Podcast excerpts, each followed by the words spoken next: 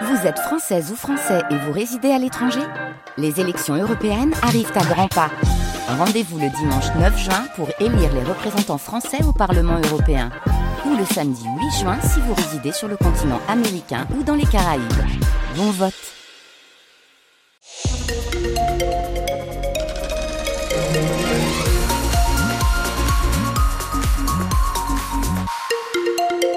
Les habitants de Douai, dans le Nord, ne pourront pas retourner chez eux ce soir. Ils ont été évacués de leur immeuble ce midi car une fissure inquiétante est apparue dans l'un des appartements. Les pompiers sont en train d'inspecter la structure du bâtiment pour savoir si le risque d'effondrement est présent ou non. Les évacués sont, eux, actuellement pris en charge dans une des salles de sport de la commune. Flora Granchette, vous êtes sur place et les habitants sont désemparés. Oui, autour de moi, beaucoup de familles, de personnes âgées, des animaux de compagnie. Les enfants jouent au ballon pour essayer de passer le temps. Les, les habitants se sentent impuissants. Vers midi, ces Douaisiens ont dû quitter leur appartement. La raison, une fissure qui ne faisait que grandir depuis vendredi. Alors, semble-t-il, rien de, gra- rien de grave, mais les pompiers sont, viennent d'intervenir dans le bâtiment. Ils ont cassé un mètre carré de mur pour vérifier la structure du, de l'édifice, en vain. Alors, par mesure de sécurité, les habitants Les habitants ne regagneront pas leur appartement ce soir. Ils passeront la nuit à l'hôtel ou chez des proches. Les secours permettent toutefois à certains de regagner leur logement quelques minutes pour récupérer des traitements, des médicaments. La mairie de Douai attend pour le moment un expert. Il permettra aux habitants de regagner ou non leur bâtiment, leur bâtiment demain.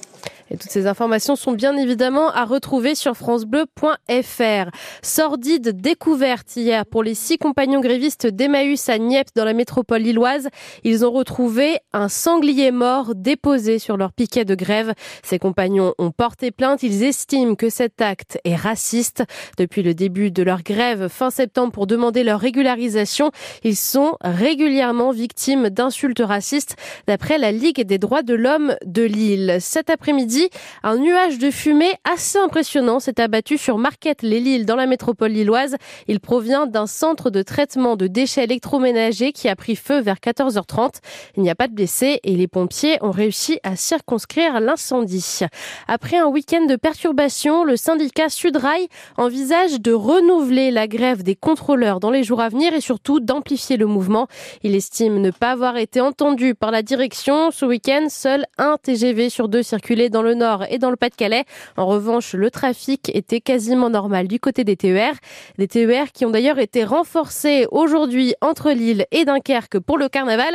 Car dans une petite heure, déjà, c'est le rigolon de la bande de Malo-les-Bains.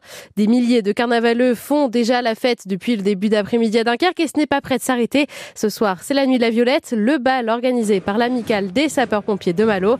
Ça se passe au Cursal de vingt-deux heures à quatre heures du matin. Enfin, mais on espère que ce sera autant la fête pour les footballeurs lensois ce soir. Ils affrontent les joueurs de Reims en ce moment pour cette vingt-deuxième journée de Ligue un. Et pour l'instant, c'est, bah c'est serré, Sylvain. Le score de un partout, mmh. ça a été très intense juste avant la mi-temps. Pour l'instant, Lens est provisoirement à la sixième place du classement et Reims à la huitième.